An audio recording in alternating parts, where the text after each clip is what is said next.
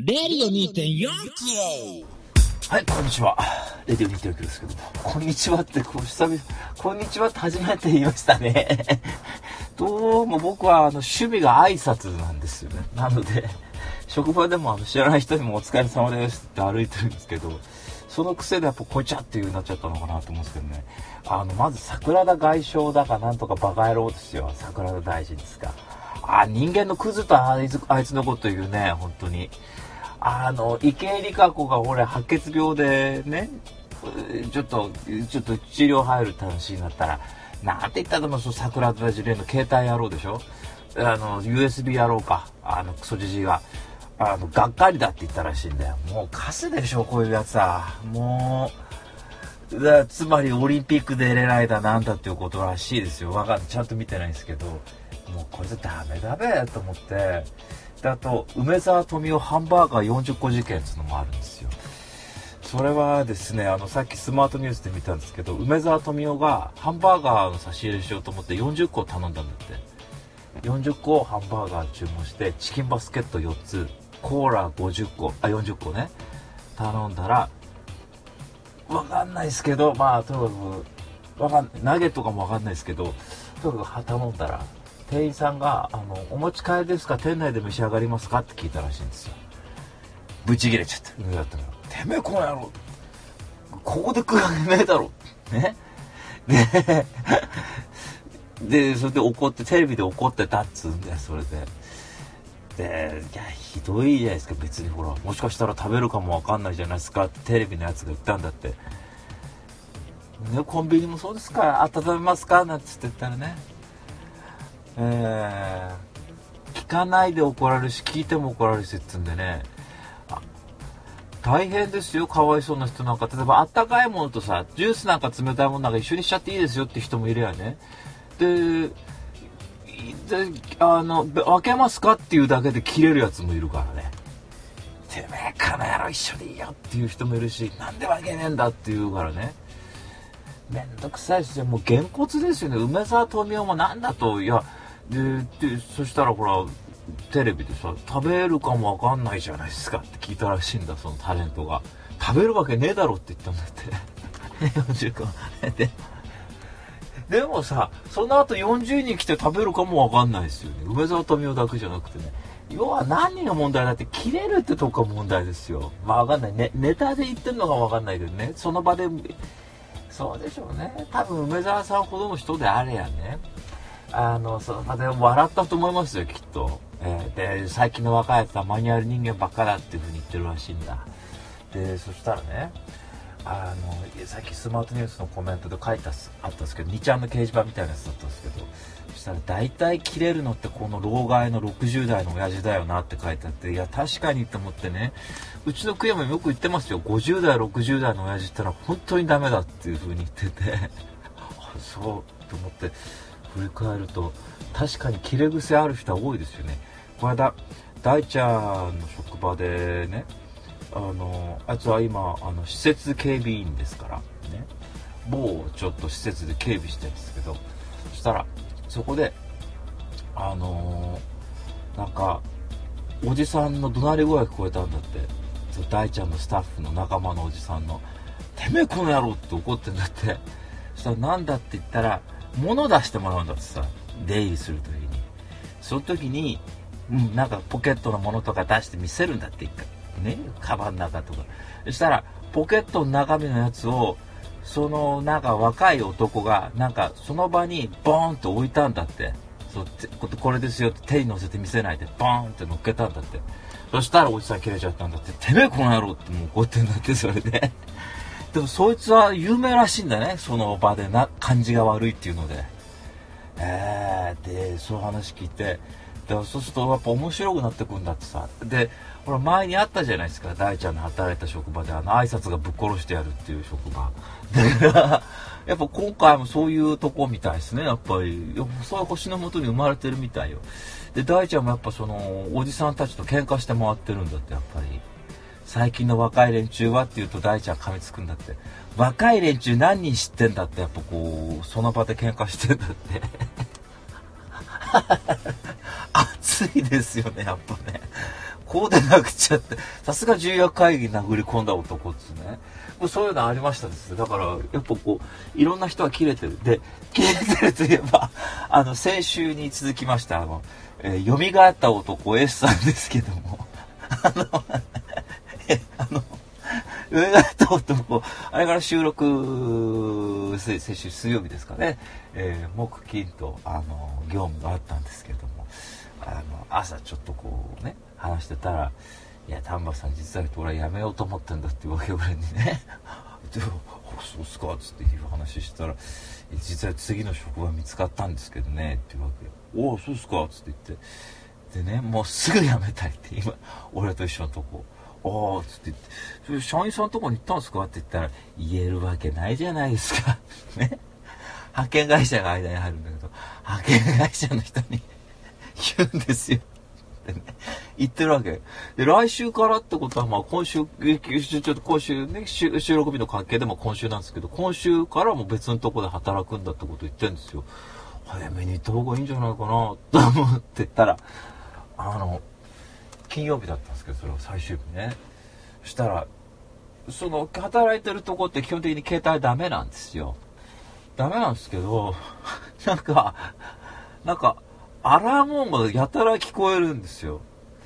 で、1、2回はさ、あれ？なんか誰か切り忘れてんのかな？でもいつものメンバー切ってんですよ、大体。あれ？だったら、どうやら S さんの方向がやっぱ聞こえてくるらしいんですよね。切られるのかなって言ってたの。やっぱ気になるじゃないですか。やっぱ静かなとこでやられると。で、しまいには、それからアラモンが、アラモンって着信音が何回か鳴った先に、ついなんか、独り言みたいな聞こえ出したんですよ。ね。で、壁とかこう S さんとこちょっと遮蔽物があってちょっと遮られてるの覗いたら、電話出ちゃってんですよね。で、あの いや、携帯切ってくれって、携帯切ってくれっていうとこですから、出るなんてやっぱ基本的には NG なんですよ。で、出るにしてもさ、あ、すいません、ちょっと折り返します。とか、例えば、廊下行って、あ、すいません、とかって言うんだったら、緊急の用事とかだったら誰も何も言わないじゃないですか。なんか用事あんのかね？って話だけど、普通に平然とその場で電話し続けてるんですよ。ね。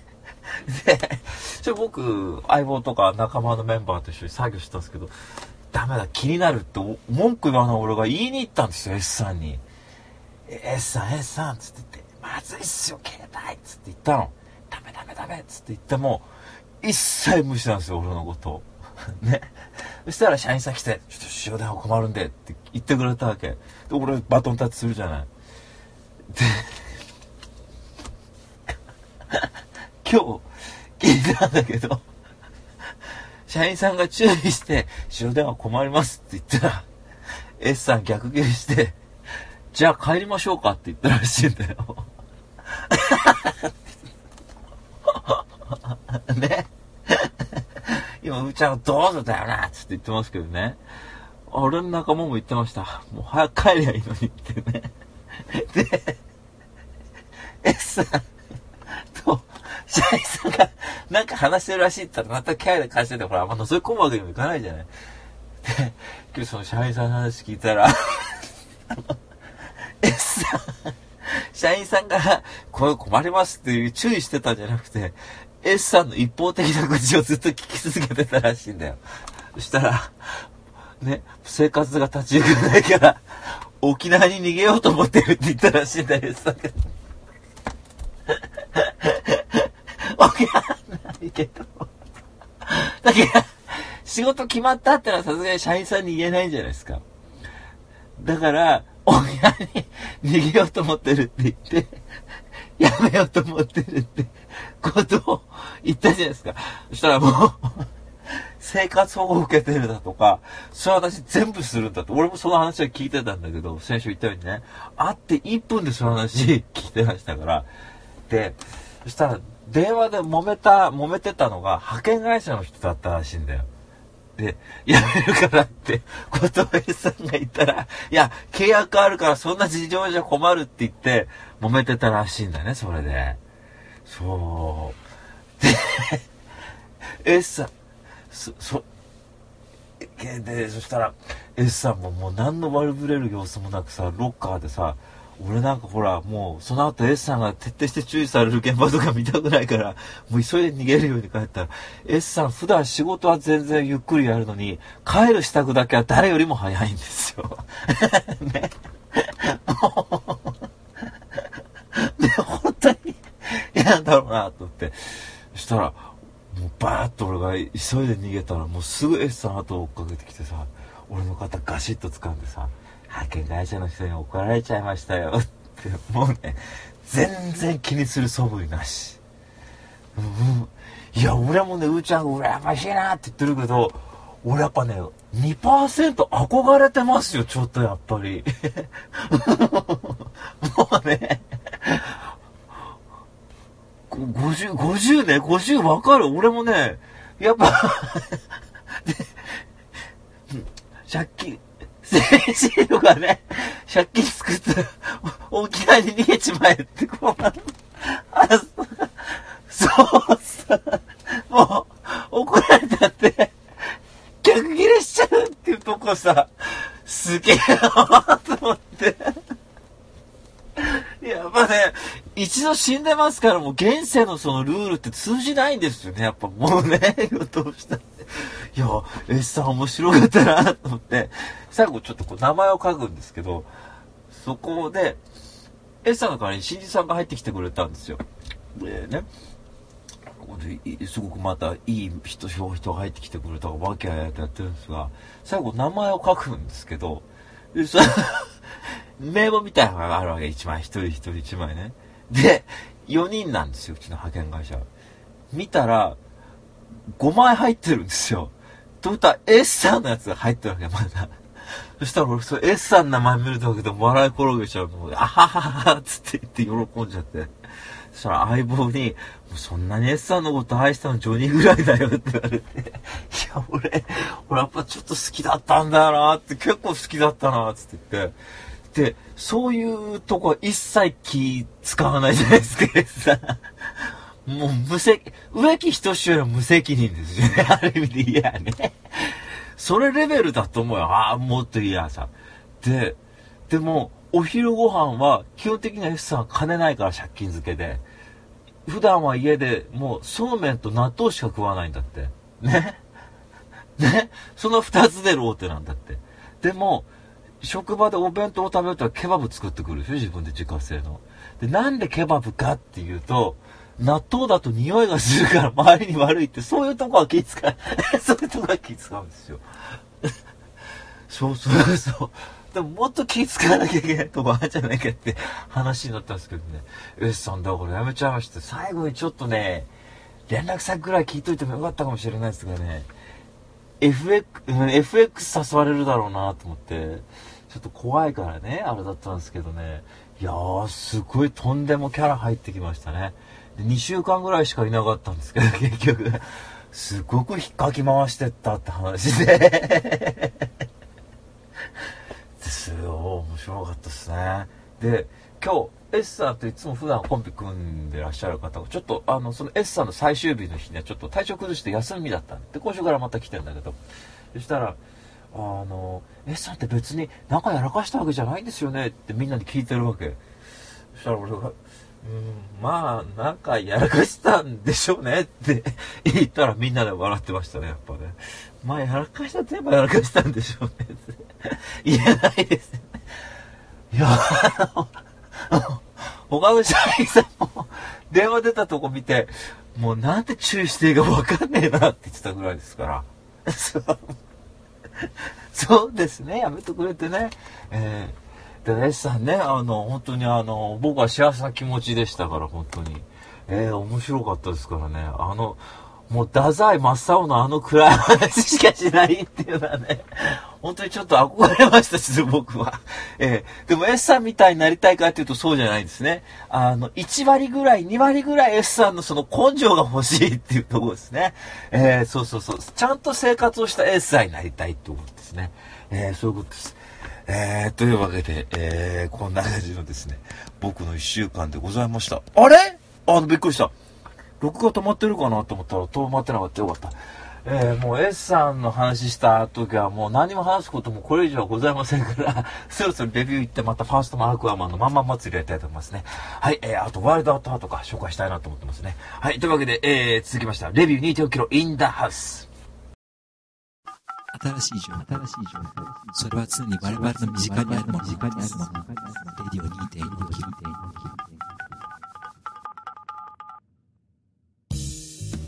はい。というわけで、えー、レビュー2.0キロインダーハウスでございますけども、今日は劇場で見た映画っての大体紹介するのでね、あの、今日も紹介したいなと思ってますけども、えー、今日の1本目は、監督さんが、えー、デミアン・チャゼルで、えー、主演が、えー、なんだっけ、この人、ライアン・ゴズリンで、えー、ファーストマンですね。はい、ファーストマンなんですけど、すごく大絶賛の嵐という風に言われてますが、あれですね、私の持論で電気物に名画なしというのが私の持論なんですね。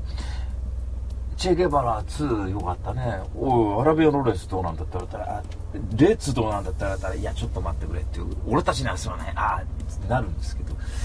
で、まあ、大概電気物ってつまらんのですよ。あんま見たっていいことないね。まあ、あの、ヒゲの顎ひげ、顎ひげ生やして、なんかタンクトップみたいな着て、親父が騒いでる映画もありますね、最近流行って。で、そうすると、顎ひげじゃねえ、口ひげ生やしてね、まあ、ボヘミアン・ラブソディの悪口言ってるんですが毎週言おうっていうのは決めてますからね電気物は面白くないんだってそれはインビクタスもそうだろうというで宇宙物名画ってないんですよこれが2001年だけなんです結局はあのソラリスどうだ冗談じゃないでソダーバーグの電気じゃないですねあれ宇宙物としてくくりですけどでバカみたいな映画だとソダーバーグの方もねでタルコフスキーの方も映像指示なんて言われてるけど汚いもんで見れたもんじゃねえというで、それで面白くないものが多いんですよ、宇宙ものっていうのは。で、まあ、エイリアンとかそういうのは別ね、スター・ウォーズとか。でも、宇宙の深淵みたいなものに迫ったったら2001年で十分だぜって話で。では、じゃあ、なんだてめえ、電気物と宇宙物を組み合わせた映画って何だって言ったら、ライトスタッフがあったですね、フィリップ・カーフマンの。これは傑作でしたけどね。で、まあ、だからこの映画悪口言うんですよ、今から。で、面白くないんで見に行かなくていいと思うんですね。で、それはね、なんでだっつうと、まあ、ニール・アームストロングという人は宇宙に行って帰ってくるってそういうお話なんですけど、まあ、デミアン・チョイズで皆さんご存知のように、セッション、ララランド、もう傑作と言われてる映画撮ってきた人ですよね。で、今回もクリスター・ノーランが、まあ、すごくいいなんていう話、記事がさっきちらっと見ましたけどね。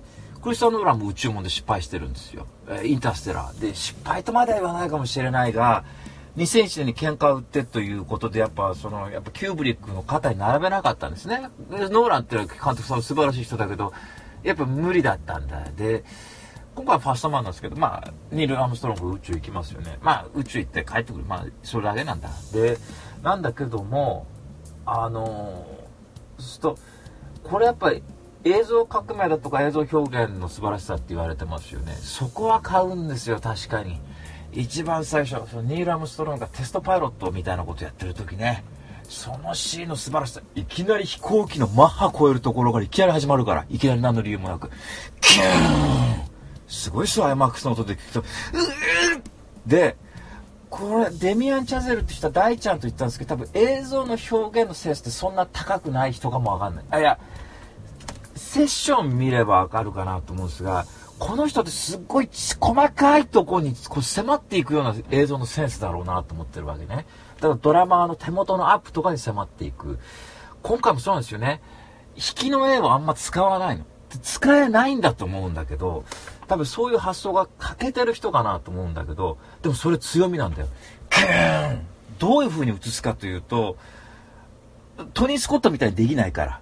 そうすると、あの、ケーキですよね。ケーキのこう、あの、メーターがクイーンとこう上に、こう、どんどんこう、スピードが上がっていくところとか、そういうとことか、音とか、で、そのメーターがガガガガガガってう、うあの、揺れるところを映して、こっちにも本当にで、すごいその、コックピットの閉鎖空間みたいのがすごくうまく出てるわけ。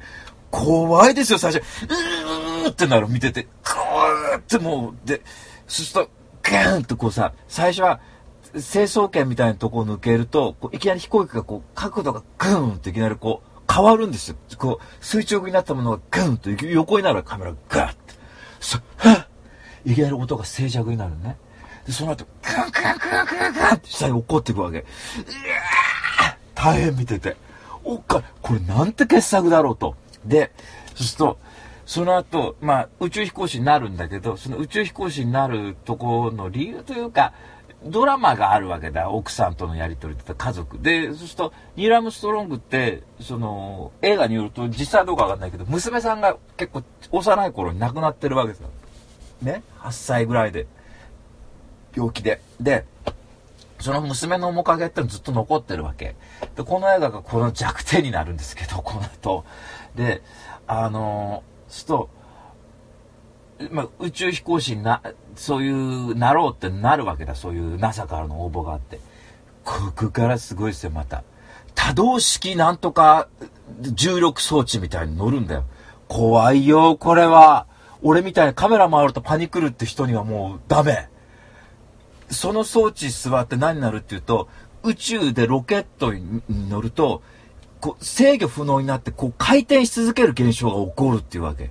来たそれの訓練だその椅子座ると、グワングワングワングワンって回り続けるわけ。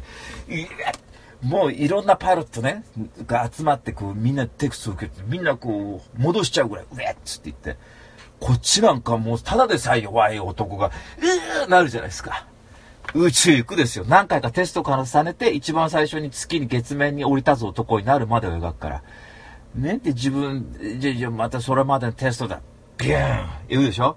そこ怖いよ。一番最初はアームストロンが宇宙行くところ。ねまた閉鎖空間。さっきのオープニングと一緒。ケーキ映して、中狭い中3人でさ、ぐーロケット。もう椅子揺れるかの勢い、こっち。えー、怖いもう、音が、その映像と、引きの絵がないから、中の、中の人たちの話だから、これあくまで乗ってる人たちの。その感覚って共有できるのうわーねあの、グラ、ゼログラビティってもっと引きの絵とかあったじゃないですか。あれワンカットっつうとこ大きかったね。きっとあれは CG 使ってるとこだと思うんだけども、それとはまた違うような、こう、体感ですよ。いや、じゃ劇場で見るともうすごいって言うんだけど、いやーけーね行く。で、ブーンまた成層圏抜けて静寂。で、地球を見るわけだ。来ますよ、ここで。多動式訓練の効果が。グイン、グイン、グイン、グイン。回り出すわけ、宇宙船が。いやー怖い俺劇場で一番怖かった今まで見て。今見てもちょっとパニクるぐらい。カメラは揺れないのよ。でもその、引きの絵のロケットのこう噴射口みたいなそこ回ってるっていうところを映すわけ。そうすると、回り続けてる。どうする？どうやって制御するって。いやー怖いなるわけよ。弟の手握りしめましたよ。思わず。怖いよね。もう、目をこう覆いたくなる。でも2500円払ってるから絶対全部見る。ね。怖いこんな怖いこんな本当映画見てて。やだね。グイングイングイングイングイン。すごい勢い。ウィンウィンウィンウィンウィン。あはははやめてパニックデパスくれセパゾンちょうだいね、酔い止めなるじゃん。で、ガーってなんとか制御して地球に戻ってくるわけ。映画のクライマックスここなんだね。あと面白くない。月行く？だからなんだってんだ。ね。で、月行った先どうなると思います？インターステラーと一緒。あとあれと一緒。なんだっけ？えー、グラビティ、えゼログラビティもそうか。個人誌に行くんですよね。最近の評価宇宙ものって。で、自分のこの過去とかそういったとこっていうとこに触れるっていうのがテーマになってくるわけ。えー、バカ野郎ですよ。で、娘のこと思い出す。えで、カレンっていうその娘のその腕輪をその、最後宇宙のその月の穴に投げて終わってくっていう話でさ、お前の話なんか聞いてねえよ、バカ野郎って思うわけね。ちょっと、あれもそう、インターセラーもそうだったね。自分のその家族みたいなとこって繋がっていくって話になってくるわけだ。で、俺嫌だったそれが。大ちゃんいいってね、インターステラー。で、俺もいい映画だっても正直言えば80点ぐらいの悪悪く、悪い映画ではないと思うんだけども、なんで個人誌に行くのってケチつけたわけ？つまんねえよと、2001年どうだった？普遍的なとこ行ったはずなのに、こいつの話になっちゃってつまんねえなっつって言ったの、俺が。いや、あれなんで宇宙行ってわざわざ自分の娘と交信するみたいなバカみたいな話、つって言ってね。で、感傷的で嫌だね、つって言ったのよ。で、ファーストマン、デミアン・チャズル、演出最後、へぼっちゃいましてね、月行くでしょ？で、それまで音楽かかってんだ。着陸するでしょ？月出たら何すると思います？笑いますよ、これ。音がなくなる。だっせーな、バカ野郎って思うわけ。宇宙行って音がないなんてのはもうやめてくれって話で、散々誰やったと思ってんだって誰やったかわかんない。初めての演出かもしれない。でも、見てて何の新鮮もないわけ。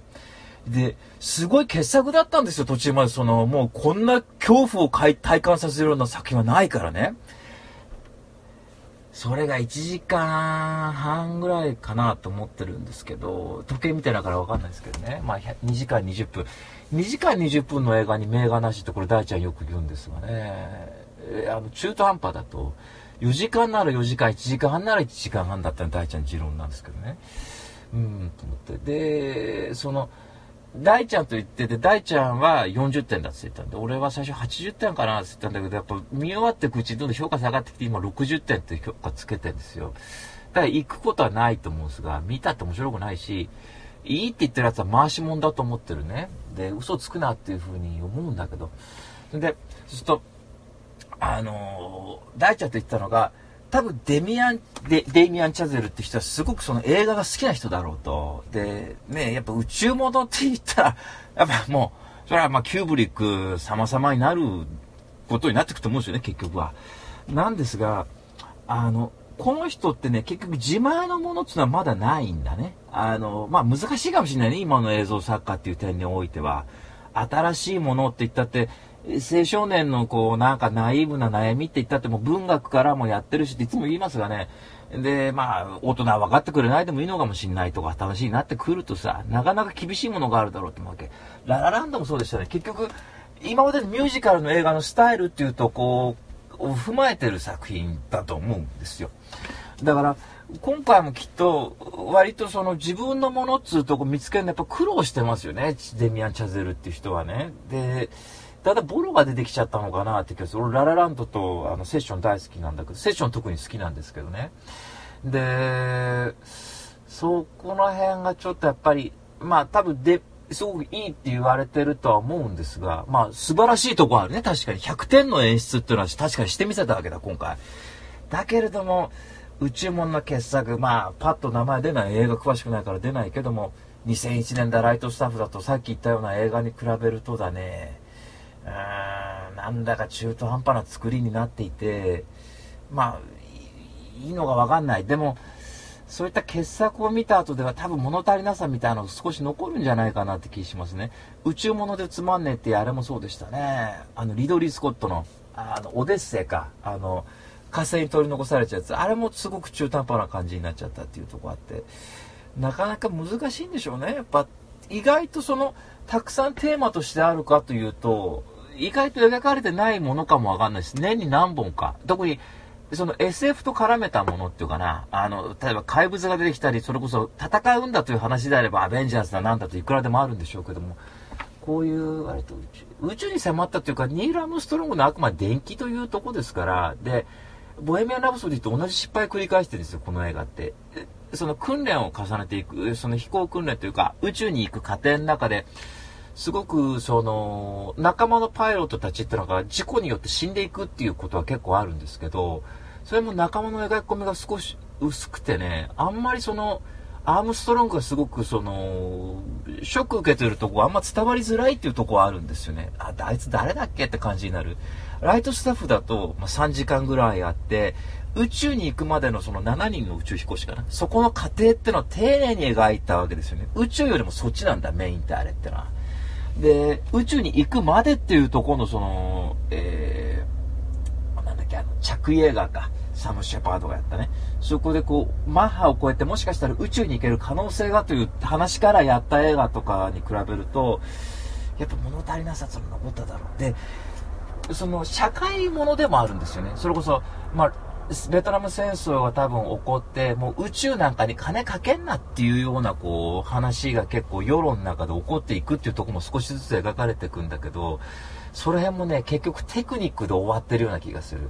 つまり、社会的なメッセージっていうのを持てば、基本的には評論家、批評家みたいな人たちはもう素晴らしいと手を叩いてくれるよっていうのは俺の持論なんですけど、そうすると、あのー、今回もその、当時の映像とか使うんだけどね、なんかフォレストガンプほどなんか茶化したような感じもなくて、フォレストガンプだとほら、いろいろ入れたりとかするってもっとユーモアがあったけど、これただ入ってるだけで、もう俺はそれには騙されないって思うわけね。で、そうすると、でも一つかっこよかったのがねいいくつかかっこいいシーンっていうのはあるわけなんだけどもあのギル・スコットなんとかって人の曲が途中でかかるんですよねでちょっとパーカッションだけの曲であの黒人は今日も殺されてるっていうこう歌詞が出てきて白人は月へ行くっていうまあ英語で言うんだよ。それをこう内々に例えば今日も飯が食えないホームレスがいる。白人は月へ行くっていうそういう歌がかかるんだよ途中で。本当にある曲らしいんだけどそれがかかりながらさ抗議活動をやる連中が出てくるわけ。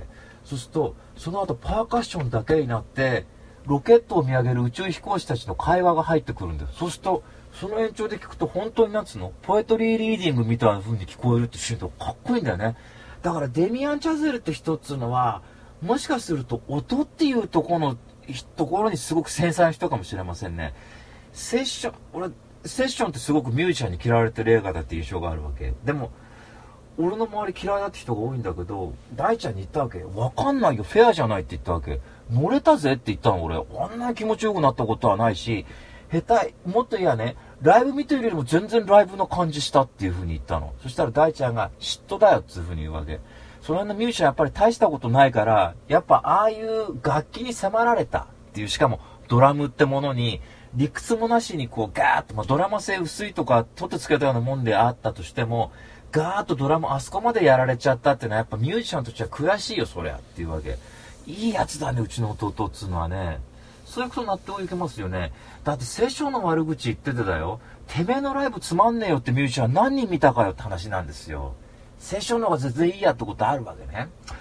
でだからララランドもそうですよね。音っていうとこでいやね。音楽ということ。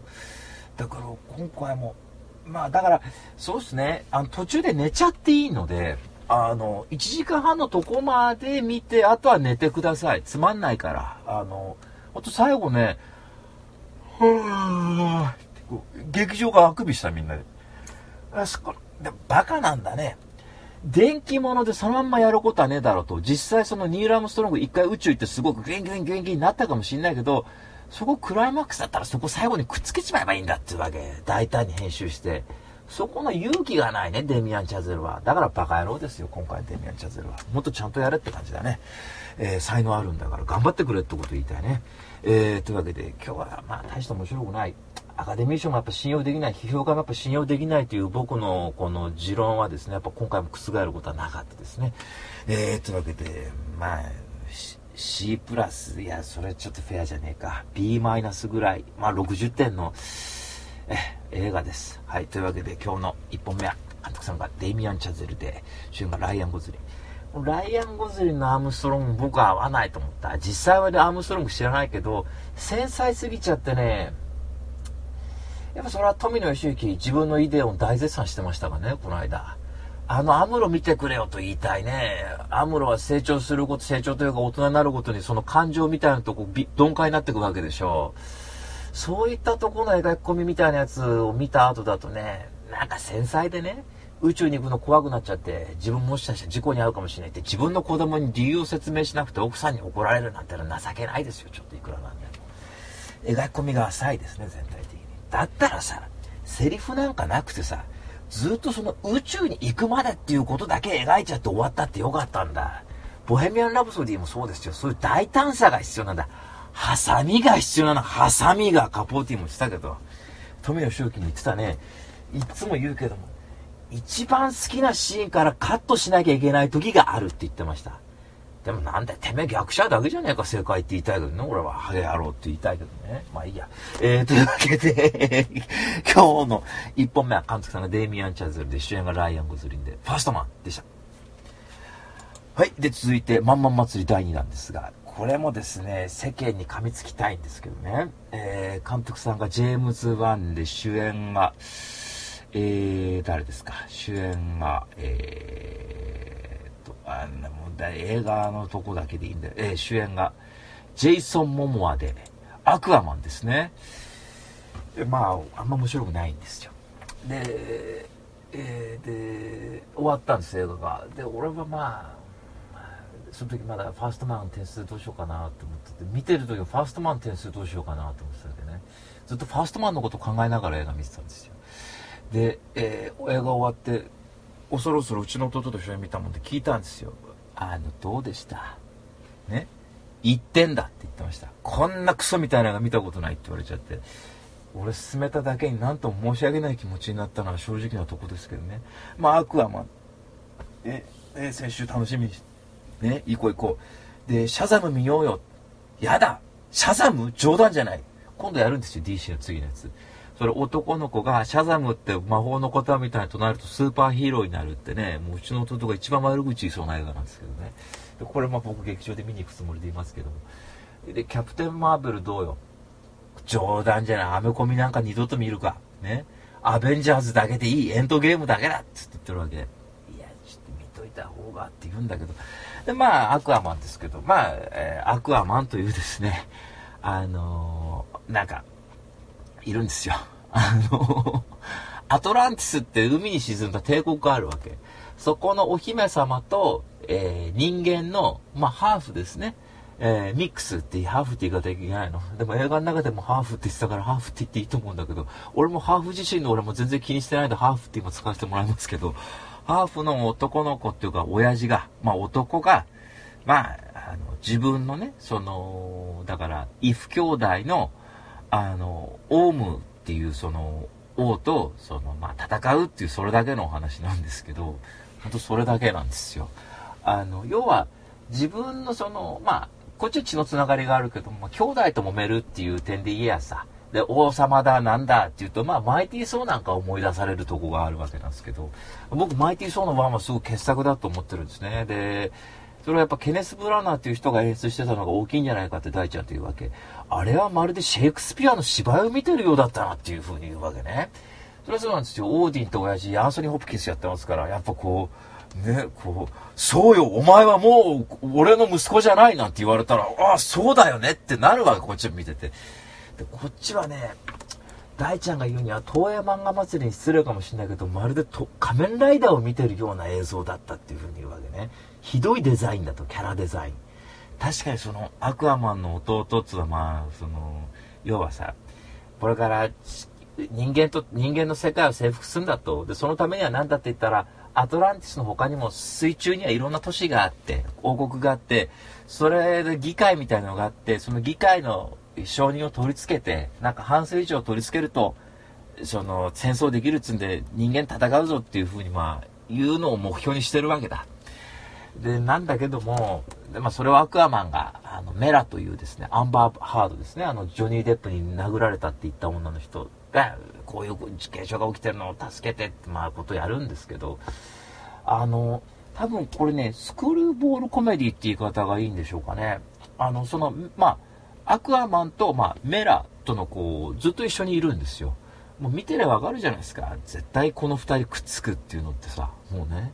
で、案の定くっつくみたいな感じになったと思うんですけど、で、そうすると、実はその、アクアマンって一回負けちゃうのね。この、オーシャンマスターと言われる王も王にさ、決闘で。で、どうするっつって言ったら、なんかその、アトランティスの昔の初代王みたいのが持ってた槍高を手にすれば、周りがみんなあなたのことを王と認めるわって言って、それを探しに地球中を旅するわけだ。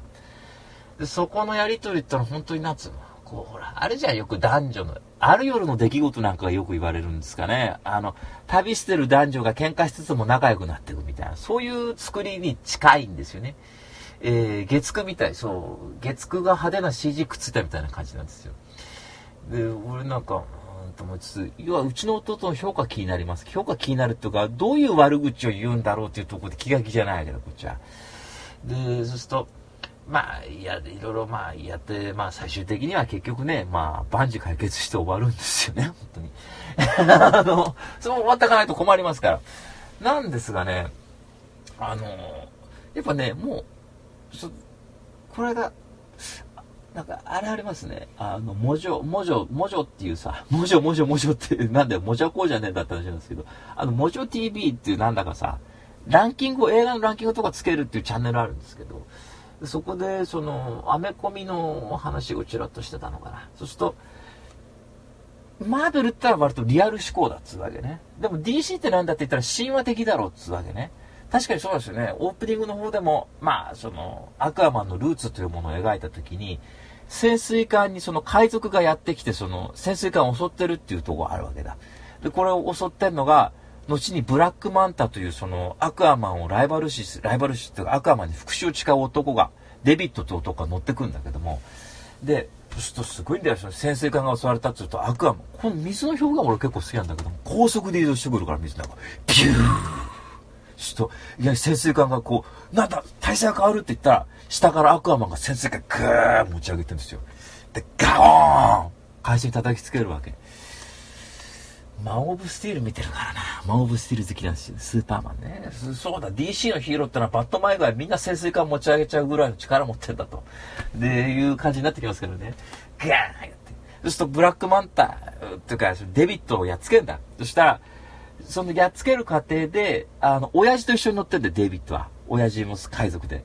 で、その、アクアマンの攻撃によって、その、デビットの親父ってのが、なんか、ミサイルかなんか、なんかこう、先生がついてミサイルかなんかのこう、下敷きになって、こう、身動き取れないようになるなるわけ。その水がブワーやってきて、デビットも言うんだよ。そしてアクアマンに。助けてくれね。そしてアクアマンかっこいいね。ね。それは海が判断するっていう風に言うんだよね。お前ら人を殺してきたっていう風に結構ドライなね、こういうとこは。で、実際親父死んじゃって。で、デビットは後にブラックマンタと言われるその、アクアマンの弟から技術をもらってね。で、それでアクアマン対決するんですけど、これのね、ブラックマンタのデザインがなんだか可愛いんですよ。あの、本当にマンタみたいな頭でっかし、でっかい、大きいグラサンみたいなのかけたんで、アクアマン俺と勝負だっていうわけ。なんかガクッときちゃうんですよ、それ見ると。俺はブラックマンタだって言われてもさ、いや、なんとかなりませんか、そのデザインって言いたくなるわけ。で、実際その、じ、その、弟戦うね、オームっていうやつ戦うでしょ。そのね、またオウムってのは途中で俺はオーシャンマスターだって言い出すんだけど、そのオーシャンマスターのマスクのデザインのダサさですよ。俺まさかね、こんな早くね、バカールバン、バカルーバンザイと同じぐらいダサいデザインこんなに見れると思わなかったわけ。オーシャンマスターっていう名前どう思います？ね？この直接なデザイン、これ愛せない。いや、俺愛せないんだ、これがどうしても。で、槍持ってるアクアマンって、えいやって戦うわけ。なんか見てると、うん、まあ、仲良くやってくれよって話になるんですよね。で結局はまあ、アクアマンのそのお母さんっていうのがまあ、昔いなくなっちゃったりしたんだけど、後で出てくるわけだ。ニコール・キットもやってるから出てくるわけ、これどうしたって。なんだか、まあ、要は家族喧嘩の話ですね。えー、だから、綿鬼になんか CG くっついたみたいな感じで、行楽の派手版みたいな感じでしょうか。だから、ね、うーちゃんはそう言われると見たくなるって今言ってくれてますけど、まあそういうことですよ。えなりかずきが出てないぐらいですかね。えー、ピンコが綺麗になった、ニコール・キットマンになったというぐらいなもんでね、まあ、どうぞ DVD とかブルーレイでいいと思いますよ。そんなにいいもんじゃない。で、すごくいいって言ってこれすごくヒットしちゃってね、ダークナイトライジングの記録超えて、で、中国かなんかでもやってんのかな？まあわかんないけど、あの、多分、ワーナー映画史上一番の興行成績叩き出すんじゃないかと、ハリーポッターのあの、最後のやつをね、記録塗り替えるんじゃねえかって今言われてるんですよ。で、DC ってもうずっとこけ続けちゃってて、あの、まあ、私は好きですけどね。まあ、マン・オブ・スティールだとか、で、その後の、えー、あれだ、あれなんだっけ、あの、あれ、ほら、スーサイドスクワット。ね、ろくでもない映画でしたね、あれは。で、バットマン VS スーパーマン。これ複雑なものがあるんですけど、私好きなんですけど、後半の方が。で、ワンダーウーマンってジャスティスリーグだと。ジャスティスリーグなんかみんな集まって、えいやって言ったけども、本当にもう劇場で見た時にこれどうしたらいいんだろうって思ったじゃないですか。大体 DC ってどうしたらいいんだろうって思い続けてるなと思って。でも、その単品のもの、そのマン・オブ・スティールだったり、ワンダーウーマンっていうのは好きなので、今回も単品ものだからいいかなと思ったんですが、ちょっと DC ね、当たっているので、まあなんとか首の皮一枚繋がっていいかなと思うんですが、うーん、なんかちょっと微妙っすね。えー、ちなみにジェームズ・バンさんは、あの、ソーシリーズの監督さん、ソーの1かの監督さんなんですけどね、ちょっと怖いシーンなんかちょっと怖いとこありましたね。うわ、びっくりするみたいなとこあったんですけど、まあ、そうですね。あの先週うーちゃんにファーストマンとアクアマンの予告編を見てもらったんですよ。でそしたら宇宙物好きなねうーちゃんが「いやファーストマンはいいですね」つって言ったわけ。これは早く喋ってくんねえか。っていうこと言われたわけ。アクアマンはって言ったら予告が良くないですね。つって言ってあ遠回しに優しい言い方されましたけどもうーちゃんの予想が当たりました。これに関しては。私謝りたいと思います。でもね一つ言えるのがねその根血が世界を救うのよっていう風に言うわけ。アクアマンが、あなたは王の資質があるって周りから言われたって、やだやだ俺王なんかなりたくないっていうわけ。それに俺は根血だしってことを言うとさ、いや、根血だからこそ価値あんだなんて言われるとさ、俺としてはちょっとそのシーンだけちょっとほろっときたよね。本当にって言いたくなるような。だから、これもある意味で言えば、まあその、割とその右傾化している世界という中で、割と根血だってちゃ、根血だってっていうか、根血も素晴らしいよってことをやっぱ言ってる映画かなという気はしましたね。えー、そんな感じは持ちました。でもちなみに点数つけるとしたら、45点ですから、40点ですかね。44点。いや、でもそれじゃあかわいそうだから、映像は綺麗だったでも45点なので、まあ、お金大事ですから、見に行かなくていいと思います。はい。というわけで今日の 2本目。監督さんが、ジェームズ・ワンで、しっかりしろよ、そうあんなに面白かったのにさ、頼むよって言いたいけどね。ワイルドスピードスカイミッションの監督ですか？こいつダメだな、俺の中で。ワイルドスピードスカイミッションってもうほんととんでもねえ打作でしたからね。あくびしちゃって、うわーつって言って、終わったって言ったぐらいでしたからね。うん。頼む、ジェームズ・ワン。ちゃんとしっかりしてくれ。あ、ダメだ。ウィキペディにやるとだね。あのー、好きな監督、塚本慎也だって。よく言うよ、嫌味だよ、これ。ファースト、あ今回のアクアマンの予算以降で塚本慎也の映画500本分は撮れますからね。嫌な野郎だな。遠回しにてめえみたいなやつって言ってんじゃないか、これ。まあいいや。というわけで、えー、ジェームズ・バンもいつかね、200億円かけた鉄道とか作ってもらいたいですけどね。はい。というわけで、今日の見た目は、カットさんジェームズ・バンで、主演が、何でしたっけ？えー、まだ覚えてないですが、えー、ジェイソン・モンマーでアクアマンでした。はい、えー、で、続いて2本目ですがね、あー、3本目。いやー、いっちゃえー、今日の3本目はですね、来た先々週からずっと喋りたい喋りたいと言っていた、えー、もう褒めますよ。名前出ただけで褒めますよ。監督と脚本がデビッド・リンチで、うん、もう褒めないわけいかないんだ。もう、めんどくさいから名前出ただけでも褒めることにしてる。で、主演がニコラス・ケイジ、ローラ・ダーン、ウィリアム・デフォー、アクアマンにも出てました、ウィリアム・デフォーは。えー、イザベラ・イザベラロッセリーニ、ダイアン・ラッドで、名前言っちゃったけど、すごくみんないい、良かったんでね。ワイルド・アット・ハートですね。ちなみに、嵐の、あんなバカみたいな曲じゃなくて、本物のワイルド・アット・ハートはこっちですから、ご、誤解ないように、あんなくだらないね、名優面の二宮だなんだとか保険の CM 出てね、やれ名優面の何ですか？ニュースゼロ出てるバカ野郎とは全然違う、こっちは。こっちは本物なんだね。で、この間怒ったばっかりだね。本物って言い方なんだてめえはって言ったの僕でしたけどね。まあそれはいいとして。えー、まあ、90年の作品で、これで、あの、デビッド・リンチはその、カンヌ映画祭のパルムドールグランプリですね。グランプリというか、まあ、一番いい賞を取るんですけど。で、僕これ、ずいぶん前に見てて、よくわかんなかった。で、これが、見直すととんでもない傑作だったというふうに思うわけね。で、90点超えは実質100点満点なんだっていうことの並びに入る映画ですね。で、まあ、ストーリーがですね、あのー、その、セイラーという男がいるんですよ。で、セイラーには恋人に、ルーラっていう恋人がいるわけ。ローラ・ダー演じてるんですけど、で、セイラーっていうのをニコラス・ケイジ演じてる。そうすると、一番最初オープニングで、あのー、いきなりさ、セイラーが階段降りてるとさ、ね、ルーラのお母さんのマリエッタから、こ、こう、黒人の男の人がやってきて、おい、セラ、ね。マリエッタからお前を殺すように言われたから、俺今からお前を殺すぜっていきなりナイフ持ち出すわけ。いきなり映画始まってね。そしてセーラーがそれガーンやっつけて、思いっきりその階段のさ、手すりに思いっきりそいつの頭を打ちつけるんだよ。なんだ。ガンガンガンガンガン。これ朝の7時から見てたんですけど、ガンガンガンガンガン。殺して、マリエッタがギャー、ルーラとかギャー言うわけね。その親子が。そうすると、マリエッタに向けてセラ指さすんです。ギャーつって言って。で、2年後、あの、セイラーが出所するわけ。で、そこにルーラが迎えに来るんですよ。で、そこから、あの二人はその逃避行を始めるわけ。で、そのマリエッタが、そのセーラーとルーラを引き離すために、殺し屋を雇って、そのセーラーを殺させようとするっていうのが、まあ、ストーリーの根本、メインところかなと思うんですが、これが、なぜその、まあ、マリエッタがそんなにセーラーを恨んでいるかということもね、あの話でよくかかってくるんですけど、まずね、基本的にまあ、ストーリーは割とそういう感じなんですけど、これね、セーラーとルーラがむっちゃ途中でセックスしまくるんですよ。とにかくセックスしまくるの、もう本当に。何かってあればもうシーンが変わるたびに、いやーセックスするわけ。それ朝の7時から見てたんですけどね。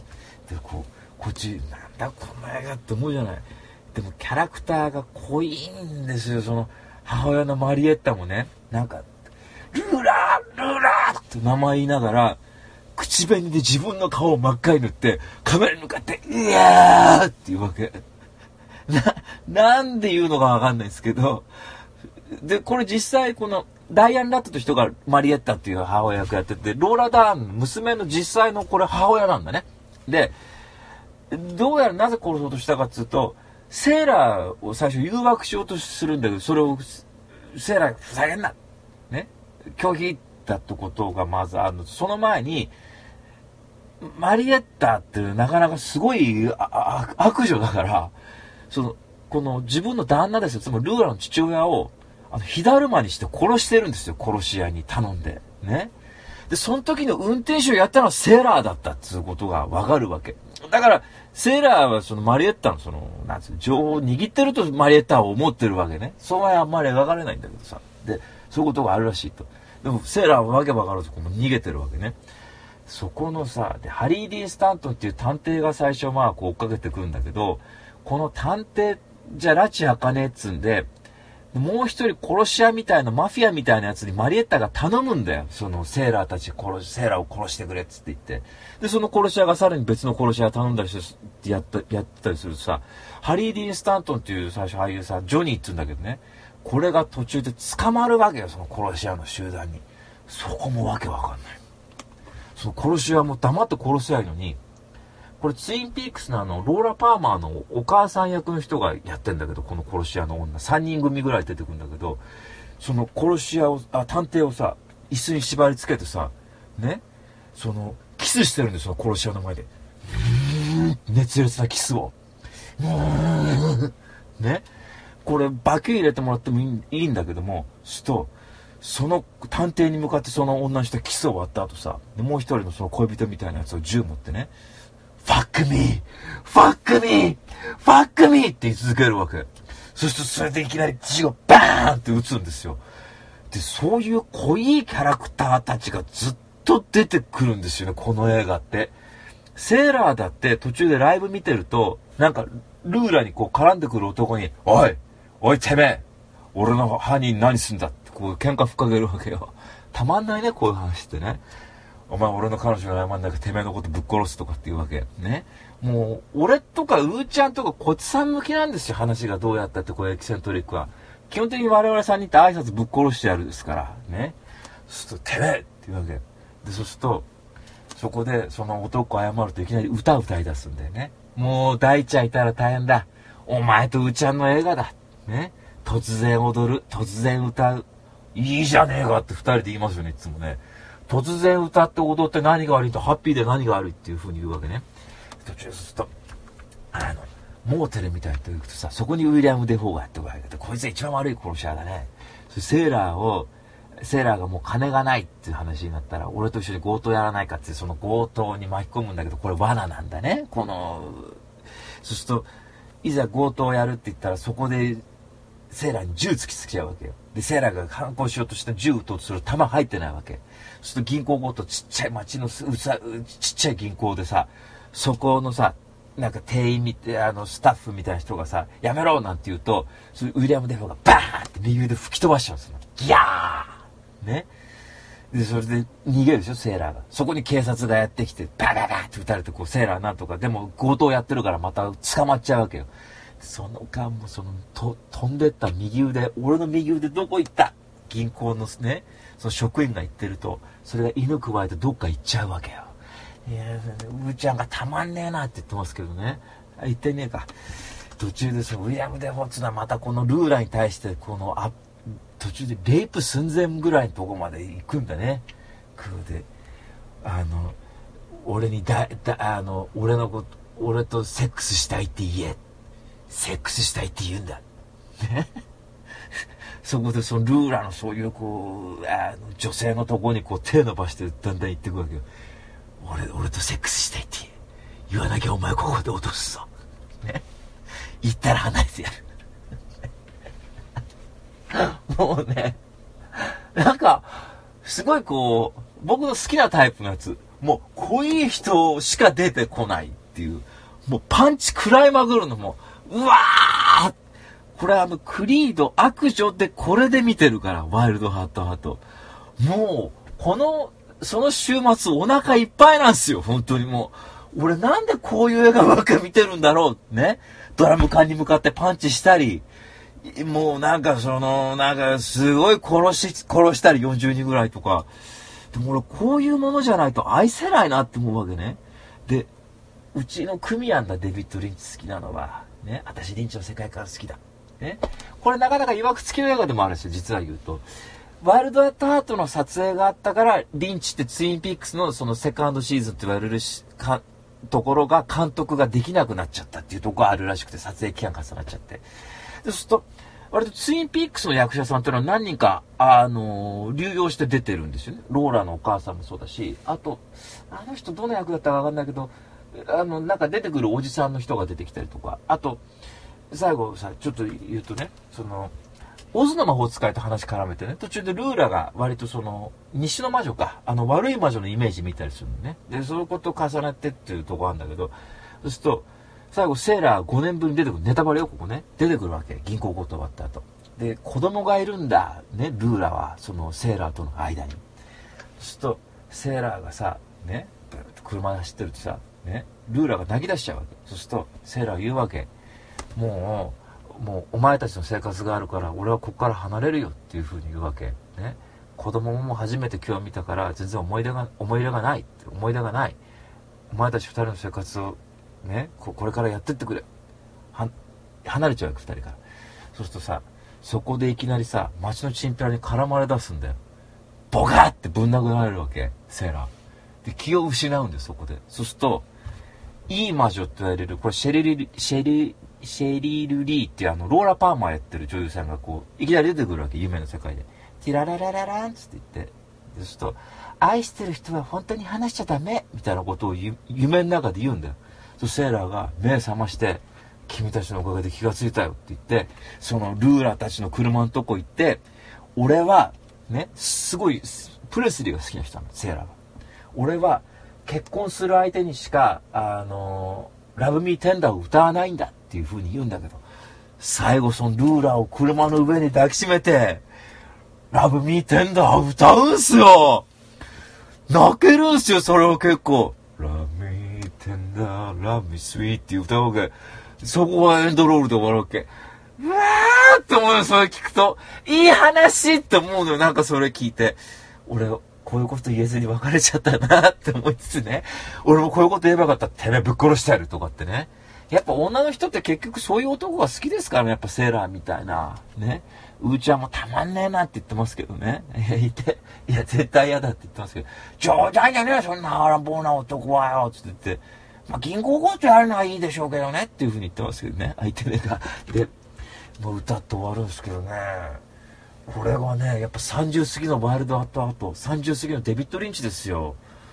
いやー、なんかく、で、さっき言ったツインピークスの利用があるんだよって話あったじゃないですか、役者さんが。そうすると、なんか、この独特な強烈な世界観ですから、なんかね、ツインピークスの時とは全然違う設定ではあるんだけど、なんか人間のまた二面性みたいなものをその同じ役者さんが同じ世界観じゃなくて同じ監督の映画で出てると、なんかそんなものも感じますよね。なんか、うん、なんか人間の多面性みたいなものをなんとなく見ていて感じるなと思って。やっぱ、僕はやっぱ、この感情の振れ幅が大きい人ってのはやっぱ憧れんじゃないかなという、さっきオープニングでちょっと喋ったんですが、まあ、S さんにしてもそうですよね。S さんこの絵がなんか出てそうな感じがしていいんですよね。なんかぴったりな人だったなと思うんですが、そう、これは、なかなかちょっと悪が強い映画なので、あの少し見るの大変かなと思うんですけど、ファーストマンとかアクアマンの方がとっつきやすいかなと思うんですが、ファーストマンとアクアマンに物足りなさ感じた人は、もしかしたらハマる可能性があるんじゃないだろうかと。まあね、こういう言い方するのあんま好きじゃないけども、これだから点数つけるとしたらですね、94点。ええ。あ実質100点ですね、だから。あのうちにいつも、いや、それだったら100点つけたらいいじゃねえかって言われるんですが、何が足りないのかってことは、これはオーラなんですね。だからこれ、紫が足んないのか、いや、その日の気分なのか、でも90点を超えると1位になる可能性もなきにしもあらずですよね。でも確かにのんびりしてるなっていう印象は少しあるわけね。えー、すごい強烈な世界観がゆえに少し、うん、リンチってまあ基本的にそういう人かなとは思ってるんですけど、まあでも、リンチワールドにすごく好きな人には多分ハマる映画かなと思ってますんで、ぜひこれ皆さん見てみてください。見てみてほしいんですが、あのー、これ DVD 版とブルーレイ版っていうのも出ててるんですけど、今回僕は何で見直したかっつうと、ずっと見たかったんですよ。リンチは、あの、ね、好きだから。DVD 版でずっとこう、ツタヤに置いてあったんですけど、DVD 版は、あの、早回ししてるらしいんですよ。バージョンによってかな。なんかパル方式とかいう少し本当は映画125分なんだけど、DVD のバージョンによるんだと思うんですが、120分になってて、全体的にこう、少し早い。そうすると、雰囲気が出ないよっていうファンの人なんかが Amazon のコメントに書いていて、それを見てから、あ、ちょっと見たくねえなと思ったの、DVD 版では。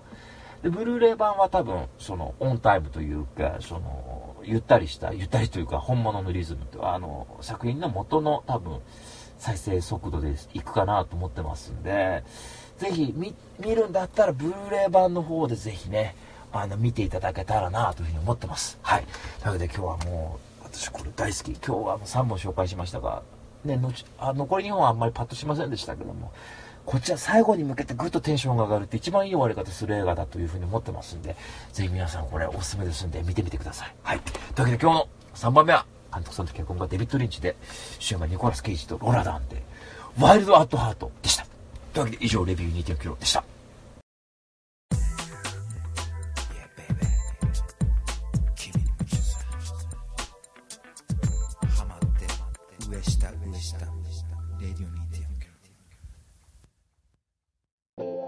はい、というわけでエンディングですけどもね、いやー、YouTuber になろうって、まあ頑張っててね、頑張ってるっていうか、まあ、ぼちぼちネタ取りためてるんですけど、まあ、ぼちぼち上げなきゃなと思ってるんですが、まあ、最初からうまくはいかないから、まあ、上げる感じどういう感じかなっていうことでいいんですけど、最初。で、あの、ちょっと、来月、まあ、いろいろゲームが出るんですけど、これは来月忙しくなりそうなんですよ、どうやら。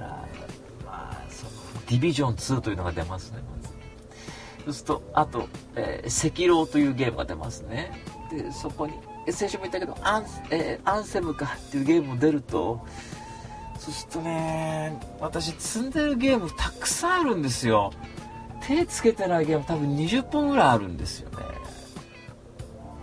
バイオハザード2のねあのリメイク今 YouTube に上げようとしてるやつ。でそれでキャンペーンやっててバイオハザード2を予約すると今までのバイオハザードシリーズがもう60%オフで買えるっていうんで1本がだいたい1000円ぐらいで買えるっていうキャンペーンやってたんですよ。全8本じゃないですか。で、まあ、高いものでも1500円ぐらい。1万2000円ぐらいしたかな。全部買ったんですよこれを。私今ねプレステ4で遊べるバイオシリーズ全部できるんだよ。すごいでしょこれね。でもね大してやりたくないんだよこれが。なんか安いって言うから買っちゃったんねで、昨日も買っちゃったんで、100円のセールやるんだ、たまに、プレステ。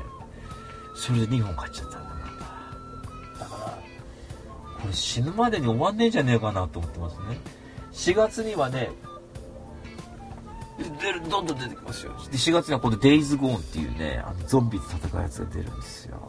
で、これ2年前からずっとやりたいやりたいって思ってたやつだったんで、で、あとあれですね、来週の19日までですか、えー、2月の19日までにエースコンバット7ってのが出たんですが、それ買うとエースコンバット5かなそれが昔のリメイク版がついてくるっつうんで、ちょっとエースコンバット7も欲しいんですよね。あの、僕ね、趣味ゲームやることじゃなくて買うことですから、買ったらそれでいいんですよね、きっとね。え、なんですけど。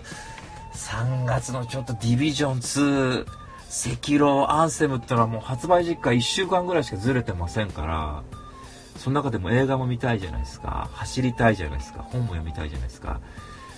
やっぱね、人生200年ぐらい欲しいですね、やっぱ。えー、そういう意味で DNA のなんかそういういじくるのあったら俺急いでやっちゃうもん。ガッと。これな、あとそうだ。週末にこれは3連休だったんですけどね。その時に映画多分ね、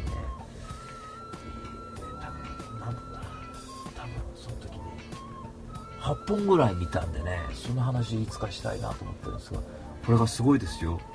8本見てもファーストマークは回ったじゃないですか。